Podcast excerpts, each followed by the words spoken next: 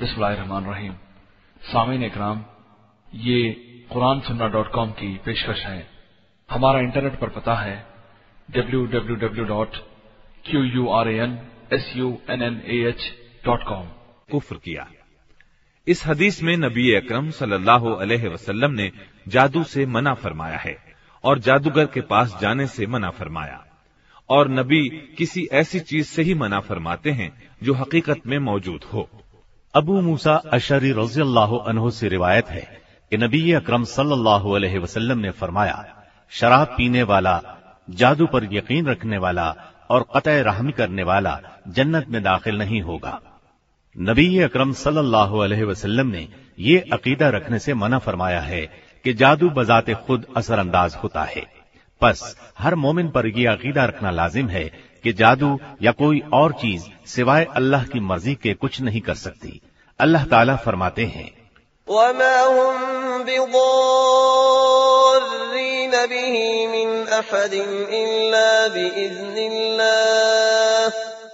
वो इस जादू के ज़रिए बगैर अल्लाह की मर्ज़ी के किसी को नुकसान नहीं पहुँचा सकते। अब्दुल्लाह बिन मसूद रज़ी अल्लाह कहते हैं कि जो शख्स इल्म गैब का दावा करने वाले के पास या जादूगर के पास गया और उससे कुछ पूछा और फिर उसने जो कुछ कहा, उसने उसकी तस्दीक कर दी। तो उसने नबी अकरम सल्लल्लाहु अलैहि वसल्लम पर उतारे गए दीन से कुफ्र किया। यहाँ तक हमने जादू के वजूद को साबित किया है। अब हम जिन्नों और शैतानों का ज़िक्र करेंगे। अल्लाह की ये मखलूक फरिश्तों और इंसानों से मुख्तलिफ़ वजूद रखती है। इंसानों, जिन्नों और शयातीन के दरमियान मुश्तरका बात यह है कि इंसानों की तरह इनमें भी अक्ल है, सूझबूझ है, खैर और शर के रास्तों के इख्तियार की कुदरत इनमें मौजूद है। अब चूँकि ये मखलूक इंसानों की नज़रों से पोशीदा है, इसलिए इसे जिन कहा जाता है। इब्ने अब्दुल बर फरमाते हैं, ज़ुबान और कलाम का इल्म रखने वालों के नज़दीक जिन्नों के कई मरातब हैं। जब खालिसतन जिन का ज़िक्र मकसूद हो तो उसे जिन्नी या जिन कहा जाता है। इसके बरक्स वो जिन मुराद हों जो इंसानों के साथ रहते हैं तो उन्हें आमिर कहा जाता है। इसकी जमा उम्मार है। अगर वो जिन मकसूद हों जो बच्चों पर आते हैं तो उन्हें अरवाह कहा जाता है। अगर इनमें खबासत और सताया जाना पाया जाए तो उन्हें शैतान कहा जाता है। और अगर मस्कूरा में इन उमूर की ज्यादती हो तो वो मारिद कहलाते हैं। अगर इनका मामला ज़्यादा कवि और संगीन हो तो उनको इफरीत कहा जाता है। इसकी जमा अफारीत है।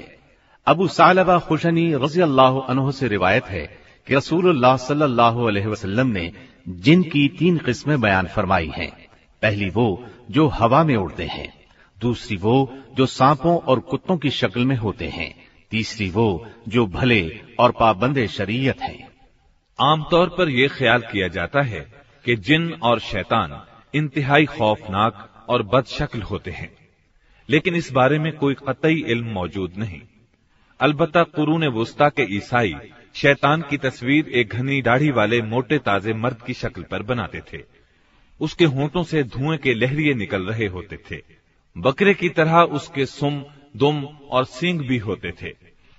जिन्नों और शैतानों के दिल, कान और आँख का होना तो सूरह आराफ की आयत एक सौ उनासी से मालूम हो चुका है। जहाँ तक शैतान के दो सींगों का ज़िक्र है तो एक हदीस में पूरी वजाहत से ये बात मौजूद है कि अम्र बिन अबासा सुलामी रज़ी अल्लाह ने रसूलुल्लाह सल्लल्लाहु अलैहि वसल्लम से नमाज़ के बारे में सवाल किया तो आपने इरशाद फरमाया।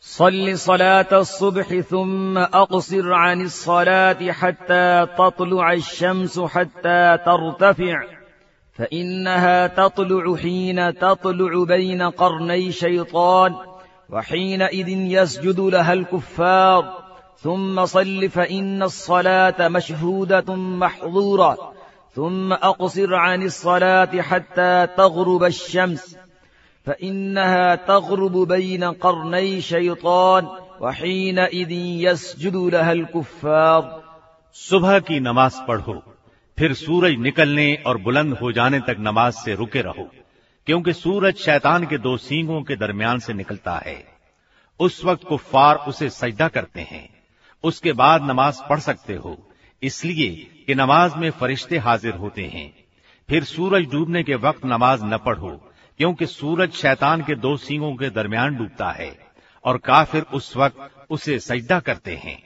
ये मुस्लिम की हदीस है। इसके अलावा बाज दूसरी अहादीस में भी शैतान के दो सींगों का ज़िक्र मिलता है। अब जिन्नों और शैतानों के खाने पीने के बारे में भी सुन लें। शयातीन भी जिन्नों ही में से हैं। ये खाते और पीते भी हैं। इनकी गजा कभी इंसानों जैसी और कभी इंसानों से मुख्तलिफ़ होती है। मगर इनके खाने पीने के तौर तरीके आमतौर पर इंसानों से मुख्तलिफ होते हैं अब्दुल्लाह बिन मसूद रजी अल्लाह अनहु से रिवायत है कि रसूलुल्लाह सल्लल्लाहु अलैहि वसल्लम ने फरमाया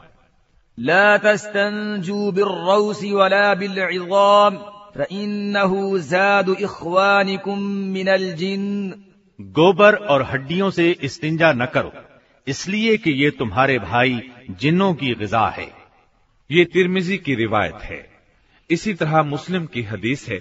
अब्दुल्लाह बिन मसूद रज़ी अल्लाह अनहु रसूलुल्लाह सल्लल्लाहु अलैहि वसल्लम से रिवायत करते हैं कि आपने फरमाया, मुझे एक जिन बुलाकर ले गया, मैंने उन्हें कुरान पढ़कर सुनाया।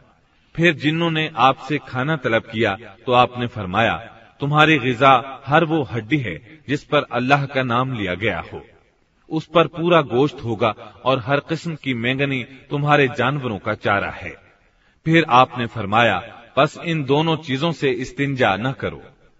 फिर नबी अकरम सल्लल्लाहु अलैहि वसल्लम हमें उस जगह ले गए, हमें जिन्नों और उनकी आग के निशानात दिखाए। यहाँ हम ये भी वाजे कर दें कि बाज उमूर पर जिन्नों और शैतानों को कुदरत हासिल है। मसलन वो बहुत तेज़ी से एक जगह से दूसरी जगह मुंतकिल हो सकते हैं। इस सिलसिले में एक मशहूर वाकया है कि जिन्नों में से एक मशहूर जिन इफरीत ने सुलेमान अलैहिस्सलाम के पास मलक यमन का तख्त मजलिस बर्खास्त होने से पहले पहले बैतुल मकदस हाजिर कर देने का कहा था चुनाचे सूरह नम आयत उनतालीस में अल्लाह ताला फरमाते हैं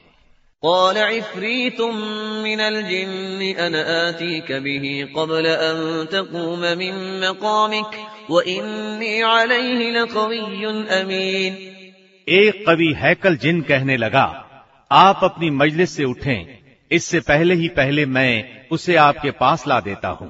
यकीन मानिए कि मैं इस पर कादिर हूँ और हूँ भी अमानतदार। इसी तरह ये फिजा में परवाज कर सकते हैं। नबी अकरम सल्लल्लाहु की बेसत से कबल ये आसमानों तक चढ़ते थे और आसमानों पर होने वाली गुफ्तगु में से कुछ खबरें चुरा लाते थे। लेकिन जब रसूलुल्लाह सल्लल्लाहु अलैहि वसल्लम की बेसत हुई तो आसमानों की निगरानी और पहरेदारी में इजाफा कर दिया गया।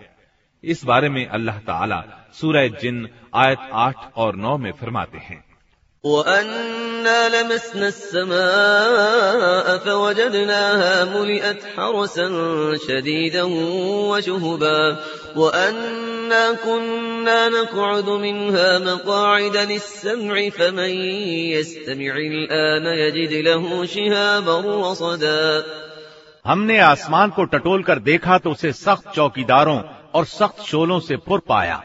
इससे पहले हम बातें सुनने के लिए आसमान में जगह जगह बैठ जाया करते थे। अब जो भी कान लगाता है, वो एक शोले को अपनी ताक में पाता है। इसी तरह जिन्नात और शयातीन के अंदर इंसानों और हैवानों की शक्लें इख्तियार करने की कुदरत पाई जाती है।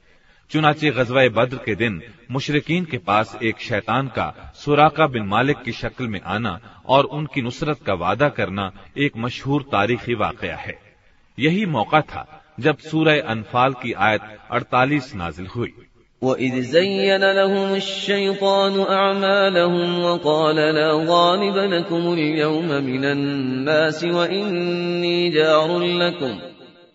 जब शैतान उनके आमाल उन्हें मुजयन करके दिखा रहा था और कह रहा था कि आज लोगों में से कोई भी तुम पर गालिब नहीं आ सकता और मैं खुद भी तुम्हारा हिमायती हूँ।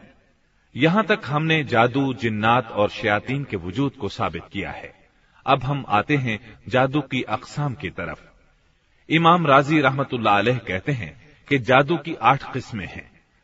नंबर एक उन लोगों का जादू जो सात सितारों की पूजा करते हैं और ये अकीदा रखते हैं कि यही सात सितारे कायनात के उमूर की तदबीर करते हैं और खैर शर के मालिक हैं। ये वो लोग हैं जिनकी तरफ़ अल्लाह ताला ने सैयदिना इब्राहिम अलैहिस्सलाम को नबी बनाकर भेजा था। नंबर दो, असहाब ओहाम और नफूस कविया का जादू। इमाम राज़ी ने इस बात की दलील कि वहम की तासीर होती है, ये पेश की है कि एक दरख्त का तना जब ज़मीन पर पड़ा हो तो इंसान उस पर चल सकता है। लेकिन अगर इस तने को नहर पर पुल बनाकर गाड़ दिया जाए तो वो उस पर नहीं चल सकता। इसी तरह डॉक्टरों का इस बात पर इत्तेफाक है कि जिस शख्स के नाक से खून बह रहा हो, वो सुर्ख रंग की चीज़ों की तरफ़ न देखे। और जिस शख्स को मिर्गी का दौरा पड़ गया हो, वो चमकीली और घूमने वाली चीज़ों की तरफ़ न देखे। और ये सब तस्वुरात सिर्फ़ इसलिए इख्तियार किए गए हैं कि इंसानी नफ्स फितरी तौर पर इन वहमों को कबूल कर लेता है। जादू की तीसरी किस्म यह है कि घटिया अरवाह, यानी शैतान किस्म के जिन्नात से मदद हासिल करके जादू का अमल करना और जिन्नात को काबू में लाना, चंद आसान कामों की मदद से मुमकिन है। शर्त यह है कि इनमें कुफ्र और शिरक पाया जाता हो। नंबर चार शोबदाबाजी और चंद काम बर्क रफ्तारी से करके लोगों की आँखों पर जादू करना। चुनाचे एक माहिर शोबदाबाज एक अमल करके लोगों को इस तरफ़ मुतवजह कर देता है। और जब लोग मुकम्मल तौर पर अपनी नज़रें उस अमल पर टिकाए होते हैं, वो अचानक और इंतहाई तेज रफ्तारी से एक अमल करता है। उसकी लोगों को हरगिज उम्मीद नहीं होती, सो वो हैरान रह जाते हैं और लोगों की ऐसी हैरत के आलम में वो अपना काम कर जाता है। नंबर पाँच। वो अजीबो गरीब चीज़ें जो बाज औकात आलात की फिटिंग से सामने आती हैं। मसलन वो बिगुल जो एक घोड़सवार के हाथ में होता है और वक्फे वक्फे से खुद ब खुद बजने लगता है। इसी तरह टाइम पीस वगैरह जो मुकर्रा वक्त पर खुद ब खुद बजने लगते हैं। इमाम राज़ी लिखते हैं कि दरअसल इसको जादू में शुमार नहीं करना चाहिए, क्योंकि ये एक खास तरीका होता है। और जो भी इसको मालूम कर लेता है, वो ऐसी और चीज़ों को ईजाद कर सकता है। और हमारा ख्याल भी यही है कि साइंसी तरक्की के बाद इस जमाने में तो ये चीज़ें आम हो गई हैं। लिहाजा इसको जादू का हिस्सा करार नहीं दिया जा सकता। नंबर छह, बाज दवाओं के खवास से मदद लेकर अजीब व गरीब बीमारियों के इलाज दरियाफ्त करना। नंबर सात, दिल की कमज़ोरी। ये उस वक्त होती है जब कोई जादूगर ये दावा करे कि उसे इसमें आज़म मालूम है और जिन्नात उसके ताबे हैं और उसकी हर बात पर अमल करते हैं। उसका ये दावा, जब कमज़ोर दिल वाला इंसान सुनता है तो उसको दुरुस्त मान लेता है और बिला वजह उससे डरने लगता है। ऐसी हालत में जादूगर जो चाहता है, कर गुजरने की पोजीशन में आ जाता है। नंबर आठ। जादूगर चुगलखोरी करके लोगों के दरमियान नफरत के जज्बात को भड़का देता है। और उनमें से कुछ को अपने करीब कर लेता है और उनसे अपने मतलब का काम निकालता है। इमाम राज़ी रहमतुल्लाह अलैह इन आठ किस्मों का ज़िक्र करने के बाद लिखते हैं, इन अकसाम में से बहुत सी किस्मों को मैंने फन जादू में इसलिए शामिल कर दिया है कि इनको समझने के लिए इंतहाई बारीक अक्ल दरकार होती है। और सेहर अरबी में ऐसी चीज़ को कहा जाता है जो बारीक हो और उसका सबब पोशीदा हो। इमाम रागिब कहते हैं सेहर का इतलाक कई मानों पर होता है। नंबर एक, जो लतीफ और इंतहाई बारीक हो और लताफत और बारीकी की वजह से उसमें धोखादही का उनसर नुमाया हो। नंबर दो, जो बेहकीकत तवहुमात से वाक़ हो। नंबर तीन, जो शैतान की मदद और मुआवनत से हासिल हो। नंबर चार, जो सितारों को मुखातिब करने से हो। ये जो हमने अभी कहा शैतान की मदद और मुआवनत से हासिल हो मतलब ये कि जादूगर और शैतान के दरमियान अक्सर वेशतर एक मुआहदा तय पाता है। इसके मुताबिक जादूगर को कुछ शिरकिया या कुफरिया काम छुप कर करना होते हैं। इनके बदले में शैतान को जादूगर की खिदमत करना होती है, या उसके लिए कुछ खिदमतगार मुहैया करना होते हैं। इसलिए कि जिस शैतान के साथ जादूगर मुआहदा करता है, वो जिन्नों और शैतानों के किसी एक कबीले का सरदार होता है। चुनाचे वो अपने कबीले के किसी बेवकूफ़ को अहकाम जारी करता है कि वो इस जादूगर का साथ दे और उसकी हर बात तस्लीम करे। चाहे वो वाकयात की खबरें लाने का कहे या दो आदमियों में जुदाई डालने का या उनमें मोहब्बत पैदा करने का हुक्म दे या खावंद को उसकी बीवी से अलग कर देने का ऑर्डर जारी करे। इस सिलसिले में मजीद तफसील आप बाद में समात फरमाएँगे। इस तरह जादूगर उस जिन को अपनी पसंद के बुरे कामों के लिए इस्तेमाल करता है। अगर जिन उसकी नाफरमानी करे तो वो जादूगर उसके कबीले के सरदार से राबिता करता है और मुख्तलिफ़ तहाइफ पेश करके उसके सामने ये ज़ाहिर करता है कि वो उस सरदार की ताजीम करता है और उसी को अपना मददगार तस्वुर करता है। चुनाचे वो सरदार उस जिन को सजा देता है और उसे जादूगर की खिदमत करने या उसके लिए खिदमत मुहैया करने का हुक्म सादिर करता है। यही वजह है कि जादूगर और उसकी खिदमत के लिए मुकर्र किए गए उस जिन के दरमियान नफरत होती है और ये जिन खुद जादूगर को या उसके घर वालों को परेशान किए रखता है। चुनाचे जादूगर हमेशा सर दर्द और बेखाबी का शिकार रहता है और रात के वक्त उस पर घबराहट तारी रहती है। बल्कि घटिया किस्म के जादूगर तो औलाद से भी महरूम हो जाते हैं। इसलिए कि उनके खिदमतगार जिन उनकी औलाद को माँ के पेट ही में मार देते हैं। और ये बात खुद जादूगर अच्छी तरह जानते हैं। और कई जादूगर तो सिर्फ़ इसलिए जादू का पेशा छोड़ देते हैं कि उन्हें औलाद नसीब हो। अब सवाल ये है कि जादूगर जिन्नात को हाजिर कैसे करता है। इसके बहुत से तरीके हैं और हर एक में शिरक या वाजह कुफर मौजूद होता है। हम यहाँ आठ तरीके बयान करेंगे। हर तरीके में किस तरह कुफर या शिरक मौजूद है, इसकी वजाहत करेंगे। अलबत् इस जिम्न में हम बहुत इख्तिसार से काम लेंगे। पूरी तफसील हरगिज बयान नहीं करेंगे, ताकि कोई ये तजर्बात न शुरू कर दे। हर तरीके में जो कुफर शिरक मौजूद होता है, उसकी वजाहत करने की ज़रूरत इसलिए महसूस हुई कि कई लोग कुरानी इलाज और जादू में फ़र्क नहीं कर पाते। हालाँकि पहला तरीक इलाज ईमानी और दूसरा शैतानी है। इस सिलसिले में मजीद शकूक उस वक्त पैदा होते हैं, जब कई जादूगर अपने कुफरिया तावीजात, आहिस्ता आवाज़ में और कुरानी आयात ऊँची आवाज़ में पढ़ते हैं। चुनाचे मरीज़ ख्याल करता है कि उसका इलाज कुरान के ज़रिए हो रहा है। हालाँकि हकीकत में बात इसके उलट होती है। गरज मजकूरा तरीके बताने से मकसद ये है कि मुसलमान भाई गुमराही और शर के रास्तों से बच जाएँ और मुजरिम पेशा लोगों का रास्ता खुलकर सामने आ जाए। इस सिलसिले में पहला तरीका यह है कि जादूगर नापाकी की हालत में एक तारीख कमरे में बैठ जाता है, फिर उसमें आग जलाता है और उस पर एक धूनी रख देता है। अगर उसका मकसद मियाँ बीवी में जुदाई डालना हो तो ये बदबूदार धूनी आग पर रख देता है। और अगर उसका मकसद मोहब्बत पैदा करना हो, या जिन मियाँ बीवी पर जादू किया गया था और वो एक दूसरे के करीब नहीं जा सकते थे, उनसे जादू के असर को खत्म करना हो तो वो आग पर खुशबूदार धुनी रखता है। फिर शिरकिया तावीजात को पढ़ना शुरू कर देता है। ये जादूगर के खास किस्म के मंत्र होते हैं। फिर जिनों को उनके सरदार की कसम देता है और उसका वास्ता देकर उनसे मुख्तलिफ़ मुतालबात करता है। इसी दौरान उसे कुत्ते की शक्ल या अजदहे की या किसी और शक्ल में एक ख्याली तस्वीर नज़र आती है। वो अपना मकसद हासिल करने के लिए उसे अहकाम जारी करता है। और कभी यूँ भी होता है कि उसे कोई चीज़ नज़र नहीं आती, बल्कि उसके कानों में एक खास किस्म की आवाज़ पड़ती है और कभी कभार यूँ भी होता है कि उसे कोई आवाज़ सुनाई नहीं देती और उसे जिस शख्स पर जादू करना होता है, उसके बाल या उसका कोई कपड़ा मंगवाता है। जिससे उस शख्स के पसीने की बू आ रही होती है। और फिर उसे जो कुछ करना होता है, उसके मुतालिक वो जिन्नों को हुक्म जारी कर देता है। इस तरीके में ये बातें नुमाया हैं। जिन तारीख कमरों को पसंद करता है, जिन्नों को ऐसी धूनी की बू से गजा मिलती है, जिस पर बिस्मिल्लाह न पढ़ी गई हो। जिन नापाकी को पसंद करते हैं, और शैतान नापाक लोगों के बहुत करीब होते हैं। ये तो था पहला तरीका। अब सुनिए दूसरा तरीका। जादूगर कोई परिंदा, मसलन फाख्ता या कोई और जानवर, मुर्गी वगैरह, जिन्नों की तरफ़ से बताई गई खास शक्ल सूरत के मुताबिक मंगवाता है। उसका रंग आमतौर पर स्याह होता है, क्योंकि जिन स्याह रंग को दूसरों पर फौकियत देता है, फिर वो उसे बिस्मिल्लाह पढ़े बगैर जबा करता है और उसका खून मरीज़ पर मलता है।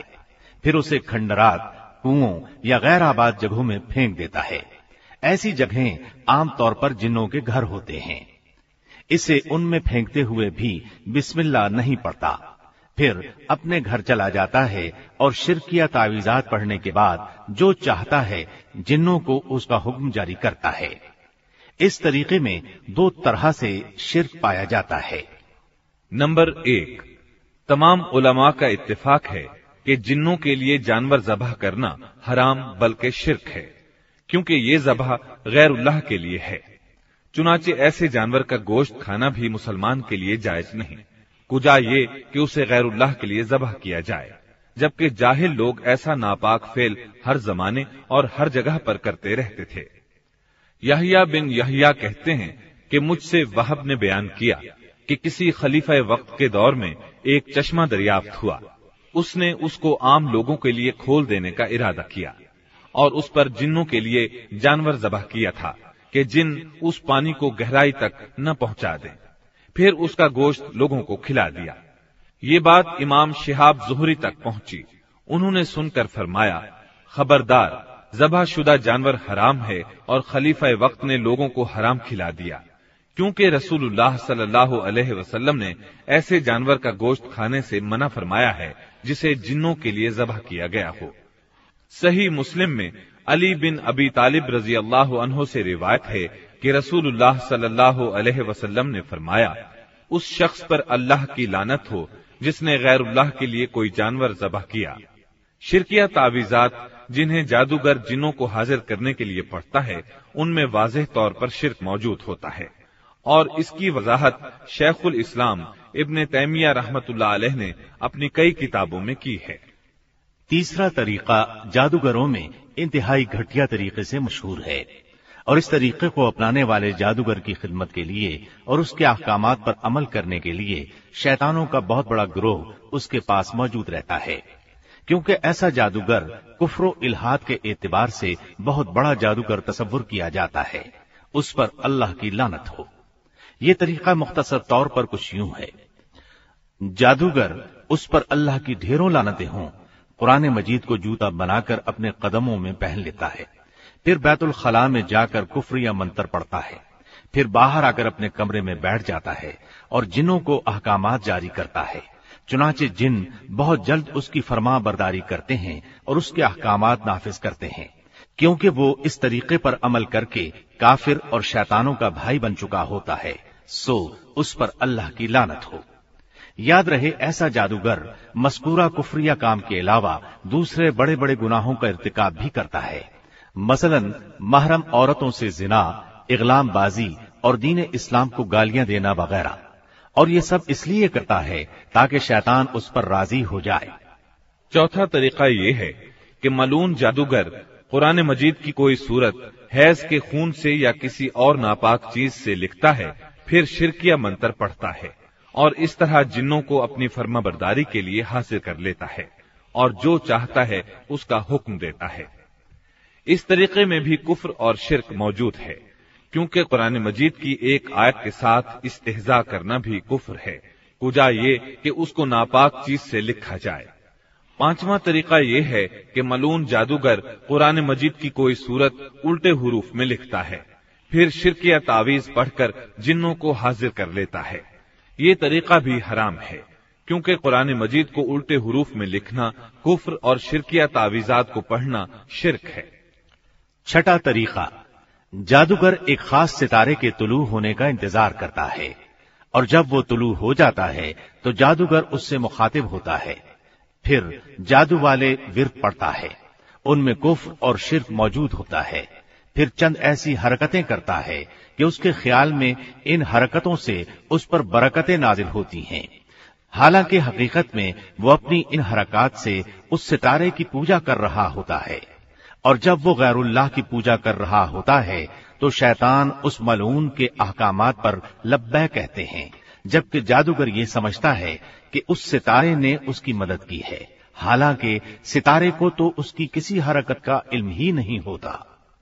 जादूगर ये दावा करते हैं कि मजकूरा तरीके से किया गया जादू उस वक्त तक खत्म नहीं होता, जब तक कि यह सितारा दोबारा तुलू न हो।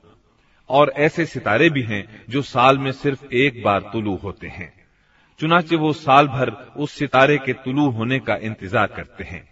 फिर ऐसे विरद पढ़ते हैं जिनमें उस सितारे को मदद के लिए पुकारा जाता है, ताकि जादू का असर खत्म हो जाए। बहरहाल ये तो जादूगरों का ख्याल है। जबकि पुरानी इलाज करने वाले लोग इस सितारे का इंतज़ार किए बगैर किसी वक्त भी इस जादू का तोड़ कर सकते हैं। इस तरीके में भी शिरक वाजह तौर पर मौजूद है, क्योंकि इसमें गैरुल्लाह की ताजीम और गैरुल्लाह को मदद के लिए पुकारना जैसे कभी अफआल मौजूद हैं। सातवां तरीका यह है कि जादूगर एक नाबालिग बच्चे को जो बेवजू होता है, अपने सामने बिठा लेता है। फिर उसकी बाई हथेली पर एक मुरब्बा बनाता है। और उसके इर्द गिर्द चारों तरफ़ जादू वाले मंत्र लिखता है।